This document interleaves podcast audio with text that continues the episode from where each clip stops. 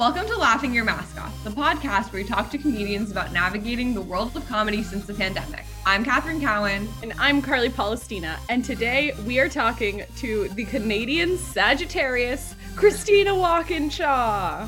Hi, thank you for having me. I don't know, I'm clapping. It's like Thank you so much for coming. like I've been I've, We're, we're I've been clapping used as well. clap so when I it's community comedians.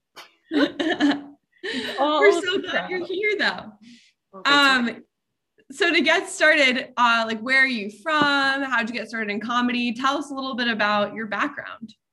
Um, so I'm originally from Vancouver, Canada, and I started doing comedy in uh, Ottawa, Ontario, which uh, probably it, it's probably not on the map as being like the mecca of a comedy or anything, but uh, a lot of good comics came out of Ottawa, like Jeremy Hotz and Norm Macdonald, and uh, yeah, I don't know. I started comedy when I was uh, like a week before my 19th birthday.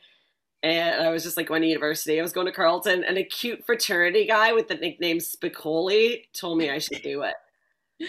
He was like, "You're so funny, comedy." And at the time, I did like everything that frat guys told me to do. Don't judge me, but uh, it worked out. I, I've always been a writer. I've always kept a diary. Like I, I've been writing jokes since I was like 11.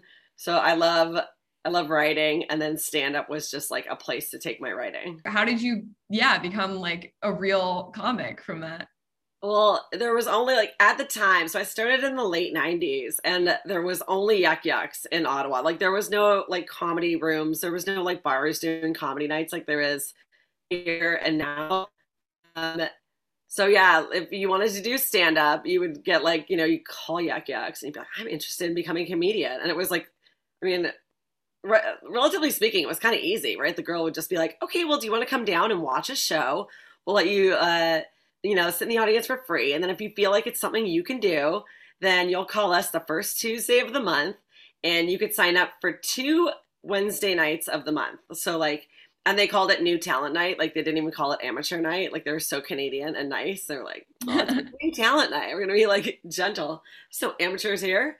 And then, yeah, the first time I did it, I totally brought the crowd. Like this is before I even knew what a bringer show show was. But when you say you're going to do stand up for the first time, like people just like naturally gravitate to the show. Do you know what I mean?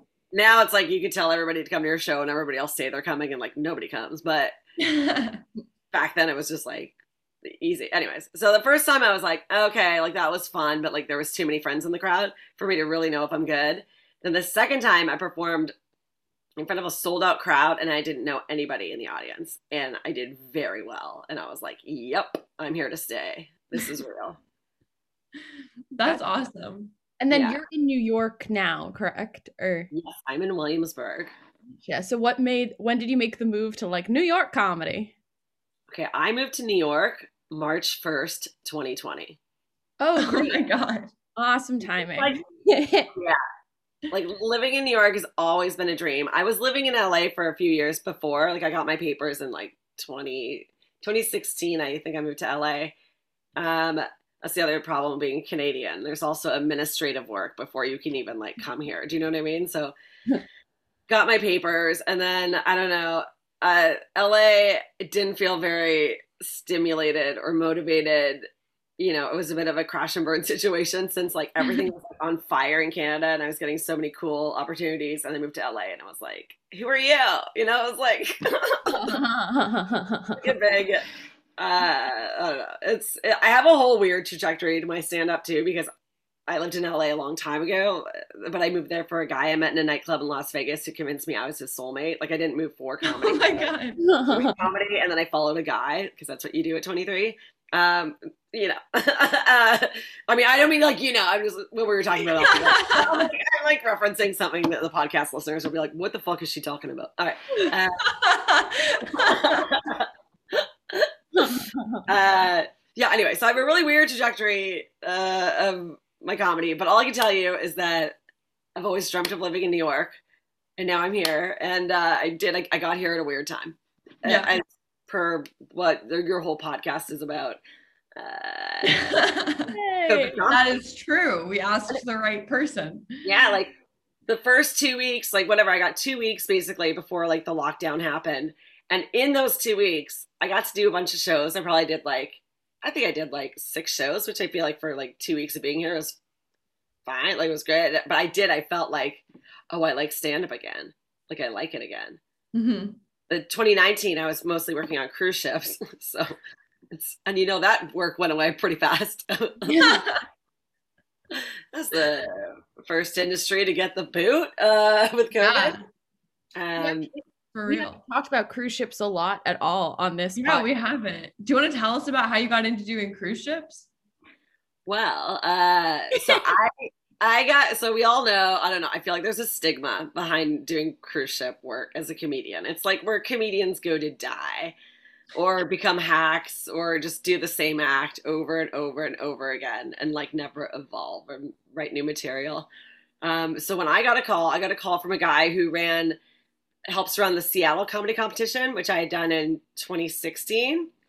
And so he was like, hey, we're doing a showcase for NCL at the improv. Do you want to be on it? And I was like, well, that's it. My career's over. I'm going to be a comic. I'll see myself. but of course, I'm like, yeah, of course I'll do the showcase. Like, it's also really good money. Like, so NCL has hosts and headliners. So like, there's always three comics on the ship. So it kind of felt like like a like a road gig kind of only you're going to the bahamas or bermuda or mexico like i actually i know a lot of people have negative experiences of working on cruise ships but i mine was pretty positive. Like i mean a you're doing tons of stand up and uh, you know there's always like a big push for diversity in comedy but nobody ever considers all the diversity in the crowd. Like having a very diverse crowd is it's difficult right? Like you're performing for children you're performing for seniors, you're performing for Americans and people from all over the world. Some people might not have English as their first language. Like there's just like so many like it's it's a really dynamic audience. And so when you're able to have a good set on a cruise ship, I think it's I think it's really rewarding. Like I feel really good after. I mean, can we all bomb on there? A hundred percent. Uh, it's not always like it's not always great, but uh I don't know. There's always like a camaraderie with you and the other two comics, and you get to eat for free, travel for free, and then if you're hosting, you're making fifteen hundred a week, and you're literally spending no money, right? Everything's paid for, and then if you're headlining, you're getting three grand a week. All the contracts were usually like two weeks, so I don't know. It was it was good, but it was also, you know, I might be patient zero, you know, when I go. There's some risks, risks and rewards. yeah, that's wild. Do you like if you are a cruise ship comic? Do you and you're saying you like the contracts are two weeks? Do you like do like two weeks on and then you'll like go home and go back to doing other things, then go back, or like how? Or do you have like a year long anything, or like how does it? How no, you I think I did like in 2019. I probably did. I mean, I started to get busier and busier, but I think in 2019 I did seven cruises, so I wasn't like always on the ship. I still got to do stuff on land. Um, and uh yeah, uh, and then in 20, I think my last cruise was January 2020. Oh wow, you really could have been patient zero. I know, and well, I'm pretty sure I'm pretty sure I got it in December 2019 when I got off the ship. I was really ill. That's But anyways. Where where were where were you like on the cruise? Like, Um, on the 2019 one, yeah. Was it like an international one? I mean, everybody on the ship is from all over the world. Oh yeah, you totally could have gotten it. yeah, it's everybody comes from everywhere, and you know, there's lots of rules, and they have they've been on the hand sanitizer game the whole time. Like it was a really clean ship. Yeah. You still can't control people. Like you know, like the rules on the cruise ships are always like, like if you have a water bottle like this, you can't put it like under the fountain to get water. Like you have to put it in a fresh cup and then put it in here. But you still see people that don't read the signs and they're just like, and then Yeah. you- all these germs are like, yeah, that's gonna go against it. Like I could see how disease spreads really fast on a cruise ship. Plus, you're all like, you know, breathing the same ventilized air or whatever's in there. You know what I mean? It's Yeah.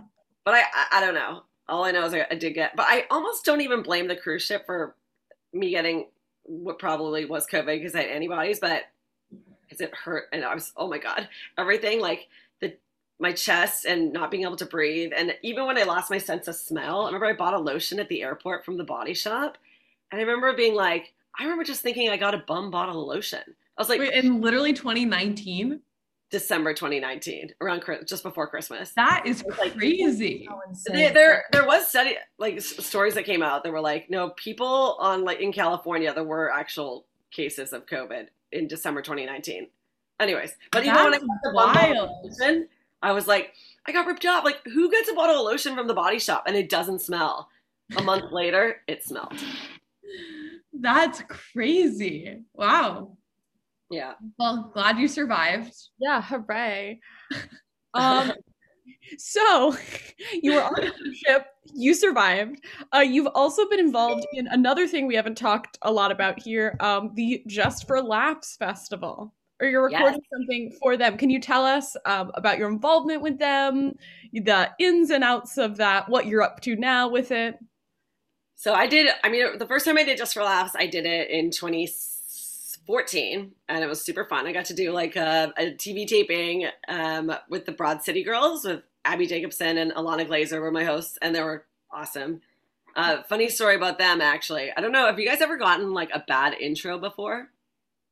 Yes. Going on stage, a bad intro. Obviously, that they weren't the bad intro, but the writers for the show wrote something that was it wasn't a good intro. It was kind of mean, and they came. So Abbi and Ilana came up to me before, uh, like the taping happened, and they're like, "I want to talk to you for a minute," and I was like, "Okay," and they're like, "We hated your intro," and the guy that wrote my intro wrote something like, um, "This next comic coming to the stage is uh, beautiful, funny."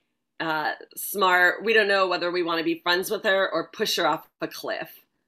Please welcome oh. Christina Walkinshaw. I know. And so Ilana and Abbi were like, we would never say that about a woman. Like, if you're a triple threat, we fucking love you. We've never threatened to push a woman off a cliff because she's talented. Like, so we're we did our other like uh, some research on you and like we looked you up and if it's okay, we're just gonna like do our own thing to intro. And I was like, oh my god, that's amazing. That's so nice. That's yeah, incredible. So, I know they're awesome. Uh, yeah, so they're they're really awesome. So that was my first time doing Just for Laughs, and that was like a TV taping in Canada. And then I did JFL 42 in Toronto, and I got to open for Dave Attell, which was really cool.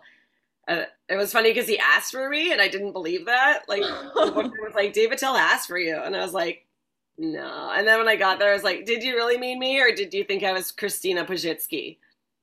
and he was like, no, Akasha, like, I met you. I was like, okay.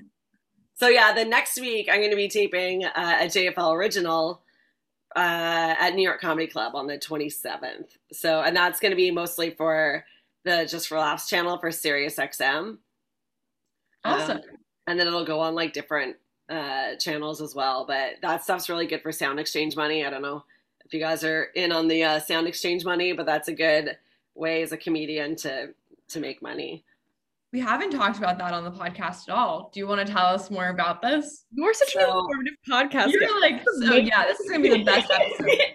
Yeah, you gotta, you gotta get the old lady, uh, the old lady comedians on your show more often. We have stories. We got stories. Uh, um, so yeah.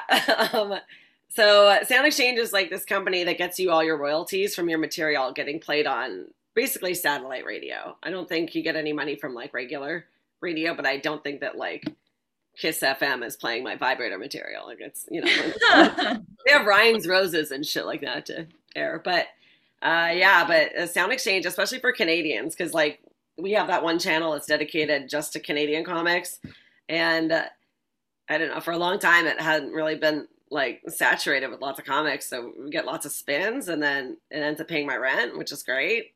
Wow. Yeah. So that's, that's all right. Um, and then you like, do you, how do you get involved in it? Like, how do you find them to do sound exchange? You just yeah. like upload your repertoire of your, uh, of your material, like your tracks on your album. Yeah. And then for every time you get played, um, oh, they like recognize it? Yeah, and then you oh, wow. get you your royalties, and they send you money every month. Like the, uh, trust me, if you ever see Canadian comedians' eyes light up at like the third Thursday of every month, it's because their sound exchange money just came in. you see it. That's awesome.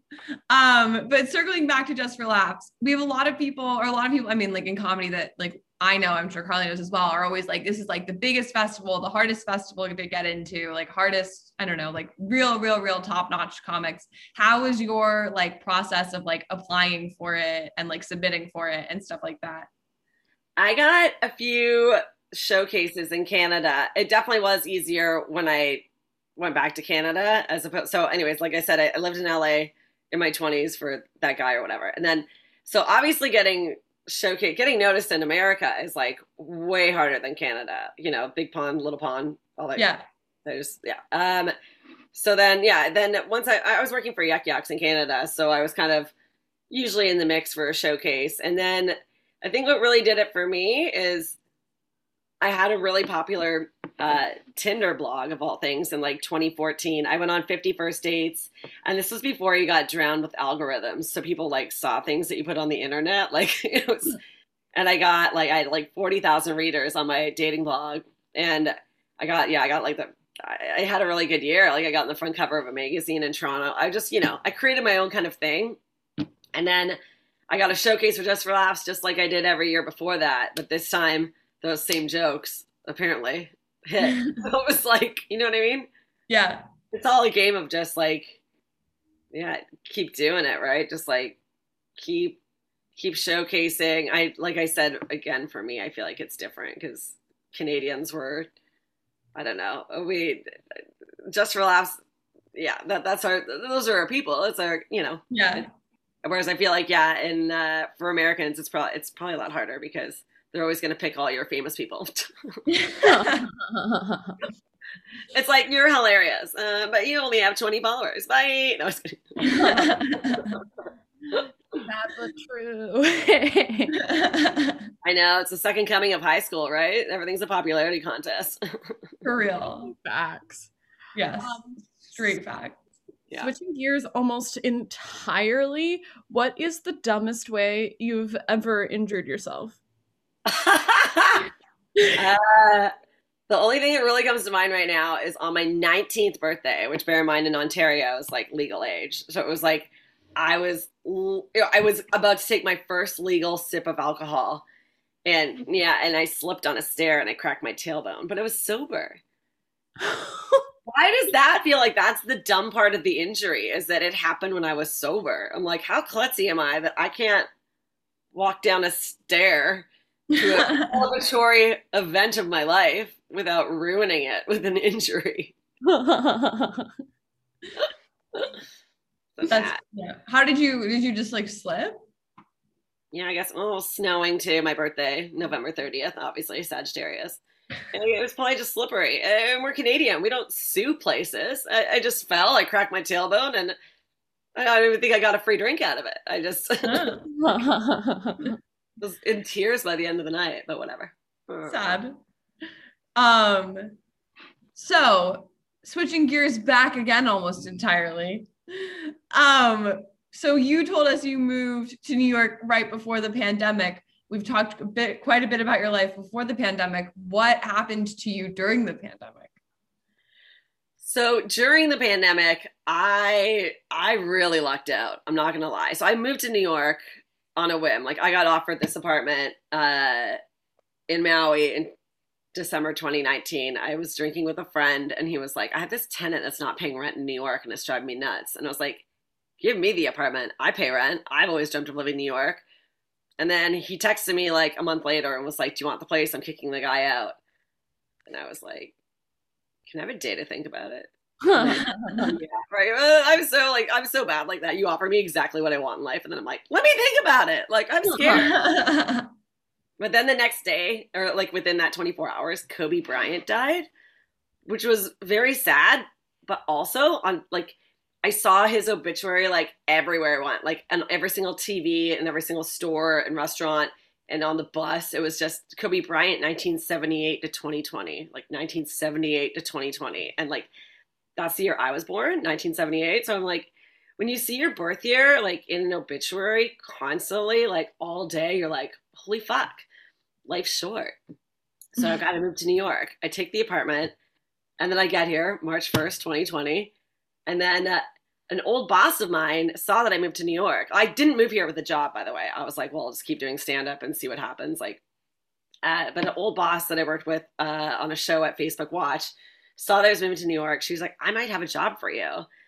And I was supposed to get on a cruise ship March 15th, right? Which, yeah.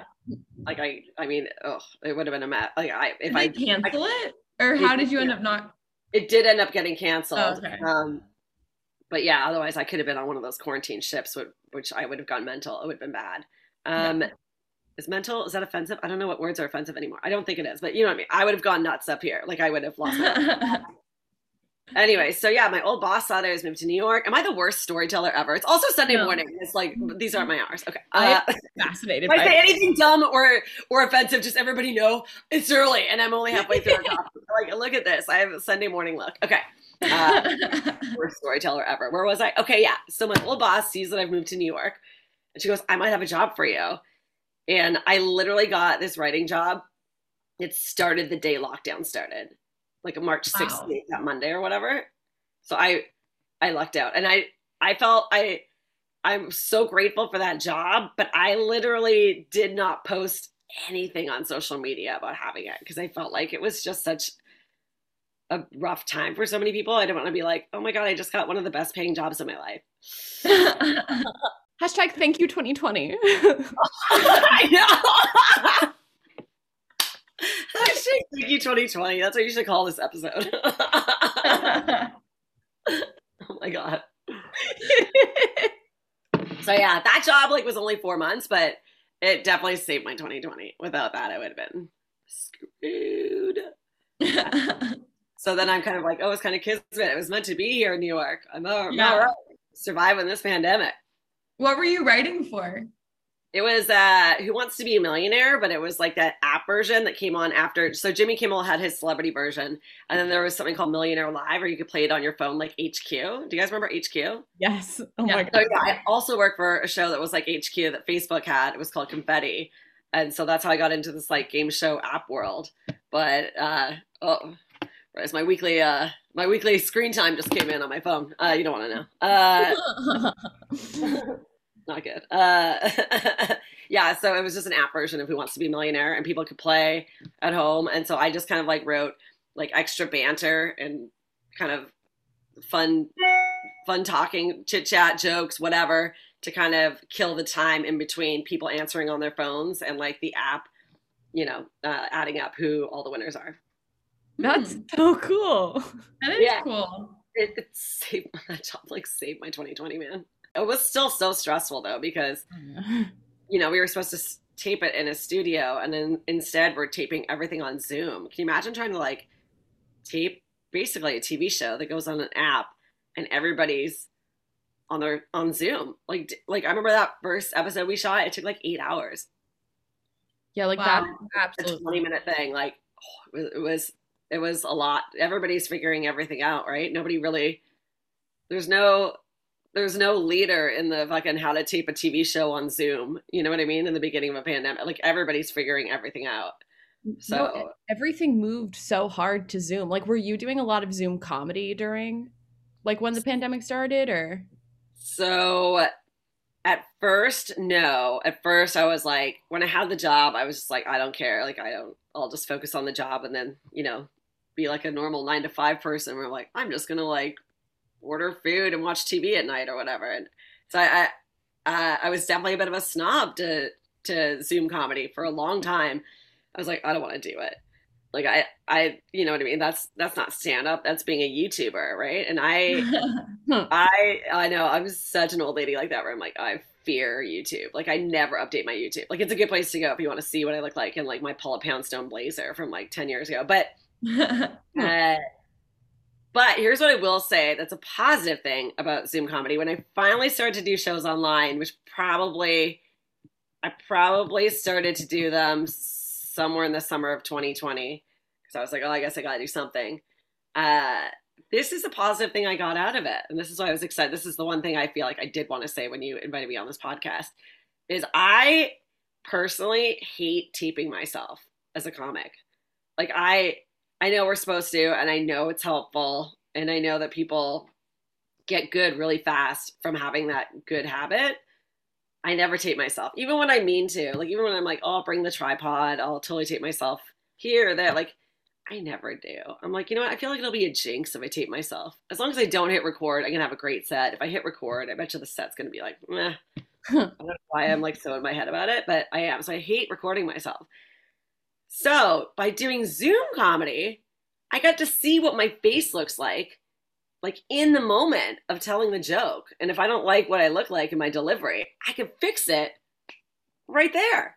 Like, like this is actually really good. Like I'm looking at myself telling a joke. So it's like I don't have to record myself. I can see it, I can fix it.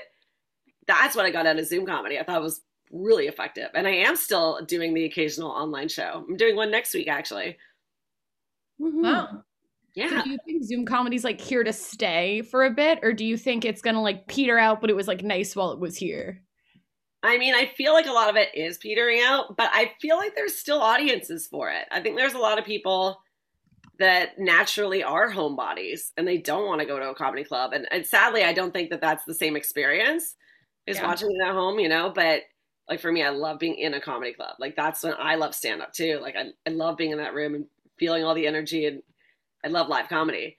But, you know, for for all the people that are just like homebodies, you know, they're they're gonna tune in. They're they're still watching these Zoom shows. They don't want to go out and you know, winter's coming and people that live in cold places are probably like, oh, let the comedy come to me. And I kind of get that too. So I think that, yeah, there's, and it's also as a comedian, like I mean, I know this is more in LA. Like here in New York, you can always pick up some money by doing shows and stuff. There's always like 20 bucks or 20, you know, there's always a little bit of money floating around. But in LA, it would be like, okay, I'm going to go, I'm going to go to the show. I'm going to spend a bunch of money at the show. I'm not going to make any money. If I want to have a, a couple of drinks, I'm going to take an Uber there, back. Okay, there's like another 40 bucks or whatever. It's like comedy just ends up costing money. And at least on a Zoom show, it's the, the ones I do, I know the one I'm doing next week. It's like whatever, it's 20 bucks, but it's also like 20 bucks and I'm going from like my bed to my swivel chair. Like I'm not going to spend any money. I'm not going to stop at the coffee table and buy a beer. Do you know what I mean? It's like I'm not going to spend any money doing this Zoom comedy. And again, I do find it is helpful for me, especially if I'm running a set for this just for laughs thing. I, I want to, you know what I mean? I want to. Yeah. This is it's helpful. Yeah. No, I can totally see that. I wonder where all these people who are like Zoom comedy viewers like found Zoom comedy. Yeah. I know. I mean, I guess people that are really good with the internet, I mean, I'm sure there's a way to like I don't know, put but I mean, especially people are doing things on Eventbrite. Yeah, that's a good point. Yeah, once yeah. you're on that mix and people have these mailing lists from doing in like IRL shows. So I feel like they're still emailing the same people, right? That's once you yeah. got network, you got that audience, right? And right. it was that was another fun thing too, where it was like a lot of my friends in Canada hadn't seen me do stand up in forever. And now with the Zoom show, it's like, oh, my friend Anna and Victoria can watch. Do you know what I mean? It's yeah, that's another kind of cool thing too. And when you get to see who's in the audience, you're like, oh, yeah, that is fun. Yeah. Um, so if you could eat only one thing for the rest of your life, what would it be? Probably pizza. I'm sure that's been said before. Nice. Pizza, man. Like I that was another one of my sometimes I, am like an entrepreneur in my head and I'm like, I could literally start a pizza by the slice tour in New York. and take everybody to the best slices. And what you have to do is you have to take the slice but cut it up real small, right? Because that way, uh, you know, you can eat lots of pizza. You can just, you know, you'd have to make really, small but then also you want to make sure everybody gets a, a little piece of the crust. So you'd have right. to like cut it very specifically. Slivers but yeah, I, I'm loving pizza. I also I love nachos too, and I love charcuterie. What would you say are are the first three stops on your pizza tour? Um, L'industrie on South Third, I think. So I'm like very Williamsburg uh, over here. So that slice is amazing. I have a thing for grandma pies. I like the square. I like like a, a crispy crust. There's a yeah. place in Grand called Rome to Brooklyn that's really good. Some people will fight me on the spinach pie at Carmine's, but I really like that spinach pie. Spinach hmm. grandma pie. That one's really good. And I still feel like I'm forgetting. I know people over here are like obsessed with Roberta's, but I'm just I don't know. I, It's, it's just it falls a little flat. For, I like a crispy crust. I like the grandma Yeah. pies. I feel like I'm forgetting like a big one.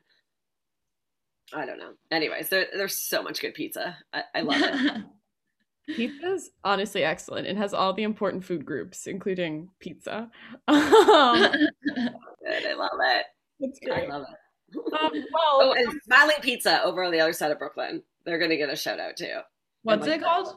Smiling Pizza, Park Slope. oh, I, I weirdly think I've been there before. Why Their grandma pie with like ricotta is like, oh my god, Yeah. Oh, it's so Oh. good. so good. It's a pizza. As long as you're living in New York. If you live somewhere else, don't quote me on the pizza thing. No, not if you're in Canada getting pizza pizza. Then I off that pizza personally. I went to college in Missouri and like they don't have any good pizza or bagels. And like I never, I always thought that was the stupidest thing. Like when I was in high school and people would be like, oh, no, no, no, New York pizza and bagels are like uniquely good. And I was like, no, no, no, this is what pizza and bagels always taste like. And then I went to Missouri and was like, oh, it's not. I agree with that. And bagels also Montreal. Way better than New York bagels. And I, I said, really? oh yeah. I like the dense ones with like more of a bigger hole in the middle. no matter what, any pizza is better. Not any pizza, any bagels are better than the bagels they have in St. Louis. Like they're like like Panera bagels are better than freshly baked bagels. I get it. Like they're so bad. Um, yeah, they're they. Re- oh my god, they're like always dry and like they taste like like a three day old baguette. Like it's just not a bagel. yeah. Um, yeah, would not recommend the pizza or bagel scene in Missouri, which I don't think comes as a shock to anybody. But Yeah, I'm not stunned by that information. I'll remember no bagels in St. Louis. no, they have good food in St. Louis. I will give. You know, I don't want the St. Louisans listening to this being like she's not very nice about St. Louis, but St. Louis has a lot of really good stuff. Not pizza or bagels. Really, really, really not. Like aggressively, do not buy any of their pizza or bagels. It feels like a kind of city I've never been there before, but I have a good girlfriend that lives there. I feel like that's Yeah. kind of city I'd like go to like a sports bar and have like beer and wings. They have really good barbecue, like super, Oh, super, super good barbecue. Um, and they have like St. Louis foods. Like there's like this thing called toasted ravioli, which is really good. Um, and they their food is good. Like there is really good food in St. Louis. Honestly, like that's what I missed when I like left college. I was like, oh my god, we don't have any good Korean barbecue here anymore. Um, and we literally like have K Town, and I like still prefer the ones in St. Louis. So like there's a lot of good food there, but just their pizza and bagels are horrible so horrible. Um, yeah, not a fan. I will remember that.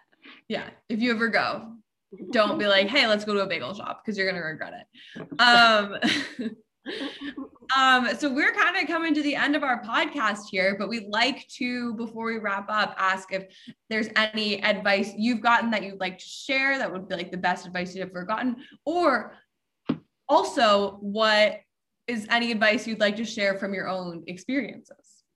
Um, yeah, let me combo that. Oh, no, I'm like Yeah. have this weird dry cough. Where did this cough come from? Oh my god, I'm patient zero again. Okay. Uh, 21. I think it's COVID. It's probably mold. All right, this is Brooklyn, but uh, it's fine. I'm gonna live. Uh, so this is a cool. I still get very nervous.